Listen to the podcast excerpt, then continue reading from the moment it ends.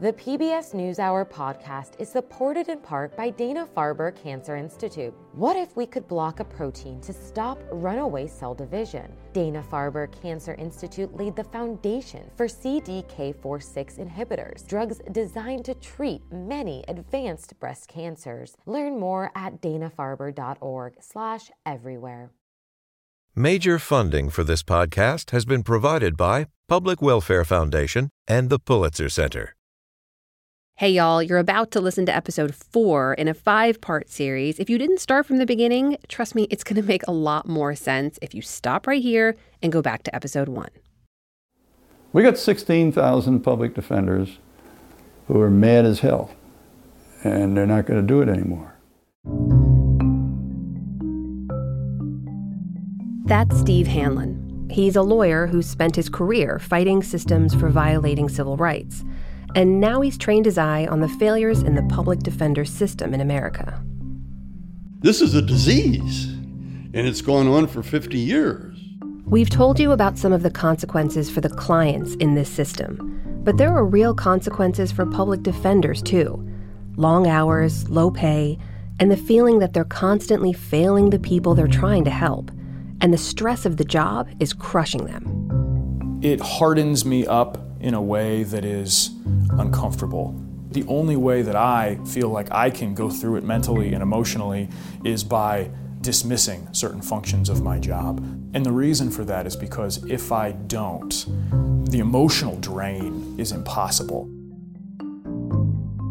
This has been public defense for decades, suffering from the same chronic issues too many clients, not enough lawyers, and despite dire warnings, not enough funding.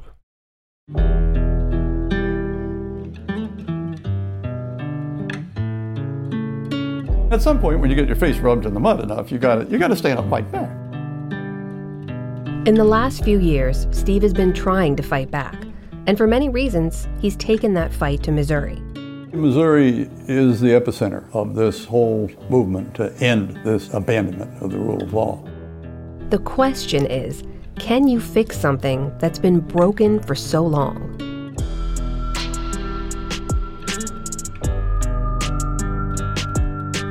Do they have a nickname for public defenders? Oh, yeah. Yeah, they call them uh, public pretenders.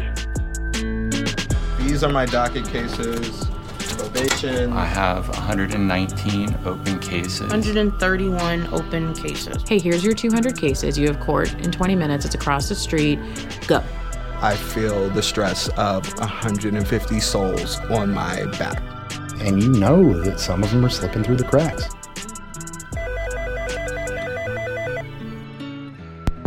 Hello, this is a free call from Ricky. I 100% believe that I'm in prison today because of the Missouri Public Defender System. This is Broken Justice, a show from the PBS NewsHour about the public defender system in Missouri and what it tells us about justice in America. I'm Amna Nawaz. And I'm Frank Carlson. From news headlines to analysis, millions of people rely on the context, independence, and balance the NewsHour offers. Watch, read, follow the NewsHour on broadcast and online every night.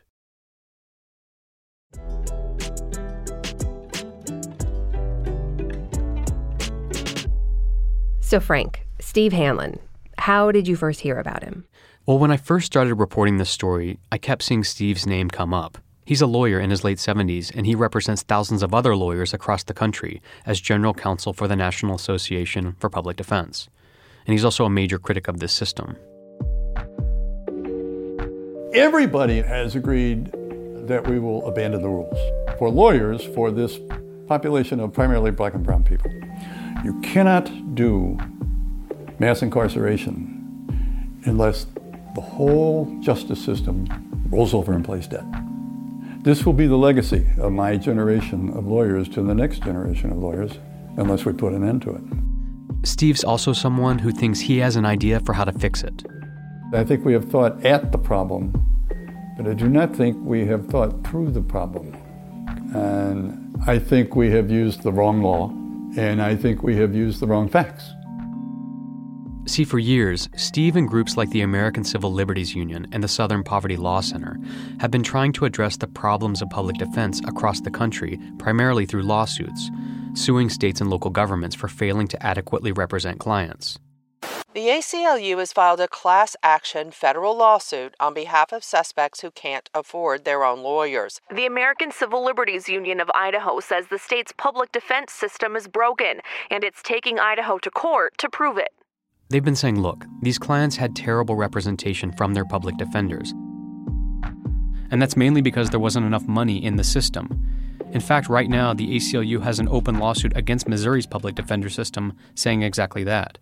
The ACLU of Missouri just filed this lawsuit today against the state over a lack of money from the state for people who can't afford a lawyer. In many cases, these lawsuits force state and local governments to improve their systems. But Steve thinks those reforms don't go nearly far enough, and that it's been too easy for the systems to eventually backslide to the status quo. So, what does he think we should do? Well, for starters, he thinks you have to define the problem not with anecdotes or stories about individual clients, but with some objective measure to prove that the system is actually overloaded. So, how do you do that? How do you objectively prove that the system is overloaded? You need data. You need to figure out how many cases a public defender can actually manage. Okay, so how do you figure that out? Right, it's not easy. We've heard a lot of public defenders talking about their caseloads. 131 open cases. I have over 100 cases. I have 95 open cases right now. Different kinds of cases take different amounts of time. Like a murder is generally going to take a lot longer than a probation violation. So Steve says what you actually need to know is the number of hours a public defender should be spending on each kind of case. Because public defenders, like everyone else, only have so many hours in a day. So Steve thought if he could just figure out a standard number of hours each kind of case required, public defenders could use those to draw a line in the sand and to say no more.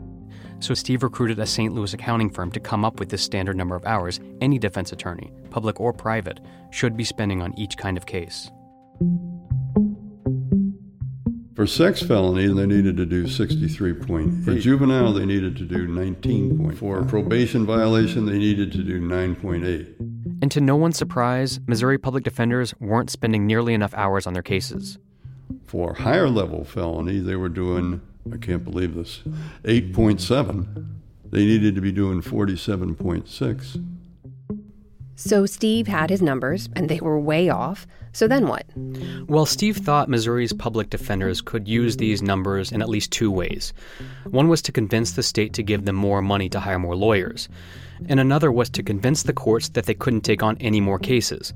So judges and prosecutors would then have to figure out what to do. So let's talk about the money first.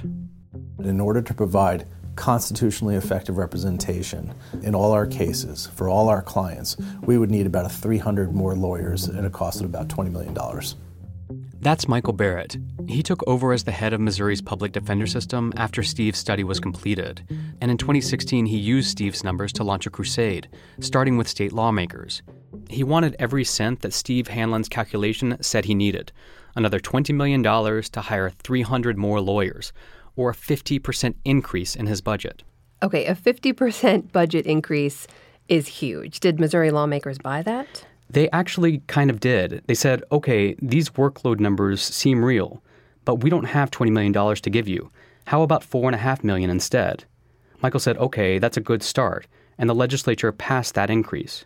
Okay, so he gets four and a half million. That's definitely not 20 million, but it sounds like it's a small win. Well, it was, until Jay Nixon, the Democratic governor, said not so fast. He blocked almost all of that increase, and Michael was pissed. Here we are, we finally get some funding, and then the governor doesn't want us to have it. Okay, and here comes this big dramatic moment, Amna. Are you ready for it? I'm ready. But remember, it's dramatic by lawyer standards. Okay, I'm tempering my expectations. Go ahead. Michael Barrett had this obscure power to assign a case to anyone in the state with a law license, to essentially turn anyone into a public defender for a single case. And so he assigned one to the governor. A bitter budget battle in Missouri going to a new level last week. Missouri Governor Jay Nixon has just been recruited to be a state public defender. Wait, so after the governor blocked his funding, Michael Barrett assigns him to work as a public defender? That's some serious trolling. Yeah, it was something. Here he was, the top official in the state and the former attorney general, being told that he was going to have to represent a poor client. You knew that would that would upset him. I, what is he going to do? Not fund us? I mean, the man's got a point, right? So what happened? Well, a court eventually ruled that Michael didn't have the power to assign the governor a case. Only a judge could do that. And so the governor didn't have to represent that poor client. I wanted to bring attention to this matter because so many people were being incarcerated without competent representation. Michael got the attention he wanted, and he used it to rally his troops and to say to the world, people's constitutional right to a lawyer is being violated day in and day out, and we're going to try everything we can think of to change that. Here's what I don't get. I was in the military, and I, I certainly served alongside people that went off and died and spent years in the desert so that we can enjoy these constitutional rights, only to come home and have some guy in a suit take it away from us? And it's shocking to people when we're not okay with that? What am I missing here? Those guys in suits, as Michael Barrett calls them, though, the people who were refusing to provide more funding, what do they say about all this? Well, in public, they're generally supportive of public defense. Here's former Missouri Governor Eric Greitens in his 2017 State of the State address. I believe in the Sixth Amendment, which guarantees the right to a fair trial and adequate legal representation for all. But then, when it comes to actually providing the funding public defenders say they need, well, that's a different story. According to next year's budget, the governor plans to cut $1 million from public defenders. For decades, reports have found Missouri near the bottom of the pile for public defense funding across the country, and so far nobody has put up the money to change that. Under the last few governors, funding for public defenders hasn't increased in a way that would meaningfully address this caseload crisis. We reached out to the current governor, Mike Parson, the House Budget Chair, Cody Smith, the former governor, Jay Nixon, and they either didn't respond to our request or declined to comment on this issue. Okay, so Michael Barrett wasn't getting anywhere trying to get more funding, but what about the other option Steve Hanlon proposed, taking the fight to the judges? Well, that was happening too. Public defenders across the state were trying to use Steve Hanlon's data in the courts to refuse cases. The state law said that in order to refuse cases, public defenders needed to convince the presiding judge in their district that they were overloaded. But in most cases, even with the new data, judges weren't buying it. It's silly. It's, it's ridiculous. Judges wouldn't tell me this on the record, but Dwight Scroggins, a former prosecutor in Buchanan County, Missouri, echoed what a lot of judges believe about public defenders. I think they benefit if they can convince people that they are in crisis. I think they spend too much time trying to make the case that we're in crisis and we need more money and more attorneys, and too little time trying to do more with what they have. Well, what does he mean by that? Do more with what they have? Well, some critics argue that there really isn't a crisis in public defense at all, that public defenders just need to learn to be more efficient at their jobs. And what does that mean exactly? Well, one of the suggestions you hear a lot is that public defenders should do something called horizontal representation. Okay, I'm asking this a lot, but what does that mean exactly? right, it sounds complicated, but it just means that they wouldn't follow a single case from the beginning to the end like they do now. Instead, there'd be a different public defender for every stage of a case one for pretrial motions, one who worked on the bond hearing, one who took the case to trial, and so on. Hmm. Oh, well, what's wrong with that strategy? Well, Michael Barrett says it's basically just processing people accused of crimes, not actually representing them. Do me a favor, call up a firm, talk to any of those lawyers, and say, explain to me the virtues of horizontal versus vertical representation. They'll say, I don't know what the hell you're talking about. It is a made up term for the idea that in the public defender world, defendants don't have a lot of value, and so they shouldn't have an attorney who represents them from the beginning of their case to the end of their case. But if defendants have a lawyer at every step of the process, how is that not representation? Well, you know when you lose your luggage at the airport and you have to go to that little room at baggage claim? I am very familiar with that room. right. Well, Michael compares horizontal representation to that. That poor woman who gets yelled at when the person gets off the plane and the luggage is not there. They go in the room and they say, Where the hell is my luggage? You know why she's calm? She's not responsible for it. She wasn't in charge of putting it on the plane, she wasn't in charge of taking it off the plane. She knows, it's not her responsibility. You have four or five different attorneys in the office pointing fingers at each other. No one's held accountable. And so, yeah, it would be efficient. Heck, it would be efficient if we cut a window in the side of the courthouse and just drove through with our client and took a plea and drove off. That would be efficient too. But it's not constitutionally effective. Okay, so public defenders aren't buying that idea, and judges weren't buying Steve's numbers or the premise that public defenders were overloaded. They're basically at a stalemate. Yeah, and public defenders didn't know it then, but the stakes were about to get a lot higher. For the best in arts and culture, check out the NewsHour's Canvas website at artscanvas.org. There you can engage with high quality art and elevate the work of recognized and up and coming artists. It's a space where you, the public, can interact and share ideas for arts and cultural content. Canvas, online, on Twitter, and on Facebook.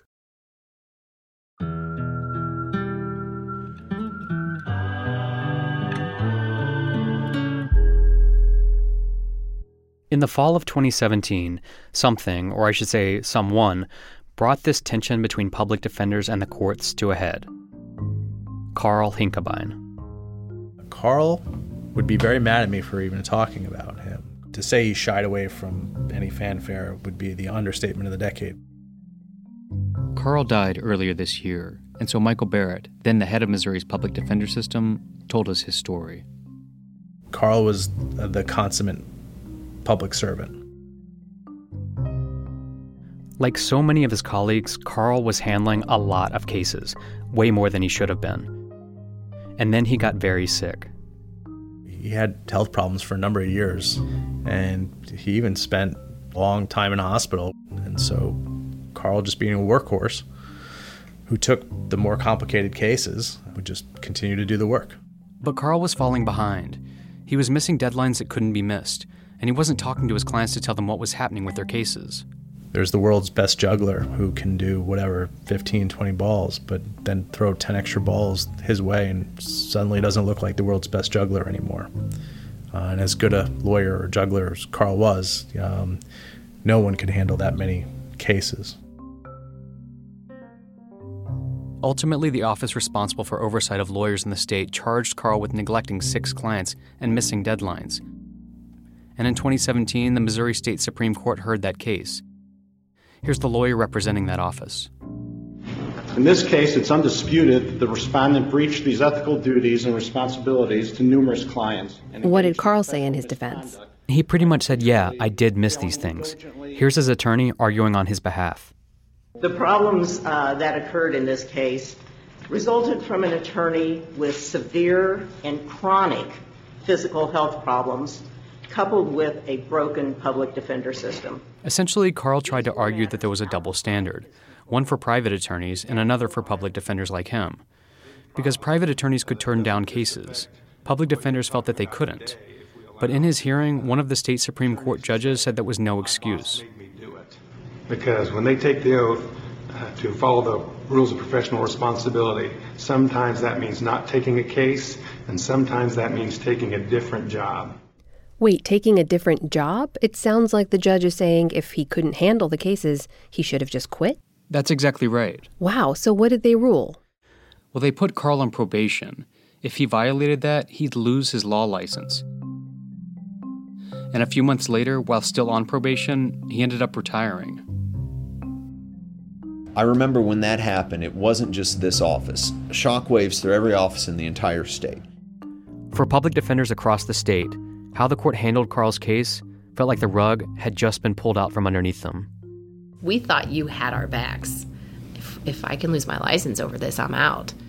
I don't consider myself a martyr, and I, I don't mean to sacrifice my entire life and profession and law degree so that I can help support and be complicit in a system that does not seem to care much for the people that I'm working for wait a minute, this is our bar licenses that are on the line, right? This, this is our livelihoods that are on the line. So you've got public defenders who are already at capacity and can now back that up with hard numbers, trying to turn down more cases with trial judges. And then the judges, for the most part, are saying no, they can't do that. And then the state Supreme Court says, hey, public defenders, we're going to hold you responsible if you miss something in any of these cases. And on top of that, we might take away your law license? Exactly. Wow. Okay, so we started this episode with Steve Hanlon, that numbers guy who's trying to fix this broken system in Missouri with data. But now, even with that data, at least for the public defenders, things seem to be getting worse, not better. That's exactly what I thought. But Steve told me that this is just part of a process of beginning to hold people accountable for how the system actually works. And he says it's been broken for so long that changing it is going to require some painful but necessary steps. And that's going to take time. The night is always darkest right before the dawn. So are we at dawn? Are we at midnight? Are we at 3:30 in the morning? Where where how close to dawn are we? If I knew the answer to that, I wouldn't be sitting here talking to you, Frank. Steve talks in terms of decades, not years, and he looks to cases like the long fight to desegregate the schools, which culminated in Brown versus Board of Education in 1954. And he points out that even when major cases like those are won, the forces on the other side don't just quit. The fight goes on. In fact, some recent reports have found that school segregation in the U.S. over the last couple decades is beginning worse, not better. So let's all keep in mind here, even in our greatest dreams, they're going to push back. Let's not kid ourselves, okay? He also says this goal to get more money to hire more lawyers to represent all these clients it isn't the only solution. It's not even the best one. You can give us more lawyers. Hmm? We can make the system bigger. And that's called the supply side solution. And then there's a demand side solution. And that means stop prosecuting all this low level stuff that's really mental illness and addiction and that sort of thing. In the next episode of Broken Justice, we'll explore that approach in St. Louis County, where one prosecutor is shaking up the system from his side, which might end up actually helping public defenders too. Look, we have limited resources. We'd rather reallocate and focus our resources on the serious and violent offenders. Plus, Ricky Kidd, serving life in prison without the possibility of parole, finally gets another day in court. I'm aware of the percentage of cases that are won and lost, but I always just I have to wake up every day believing that this is it. That's on the next episode of Broken Justice.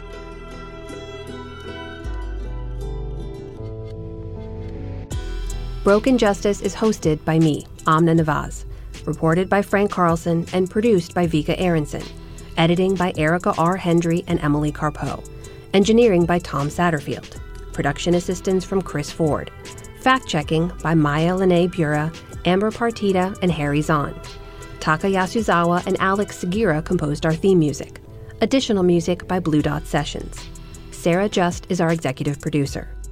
Let us know what you think of the show and send your questions to podcasts at newshour.org. Tweet us at NewsHour and leave us a review in Apple Podcasts. And check out the show extras on our website. That's pbs.org slash newshour slash podcasts.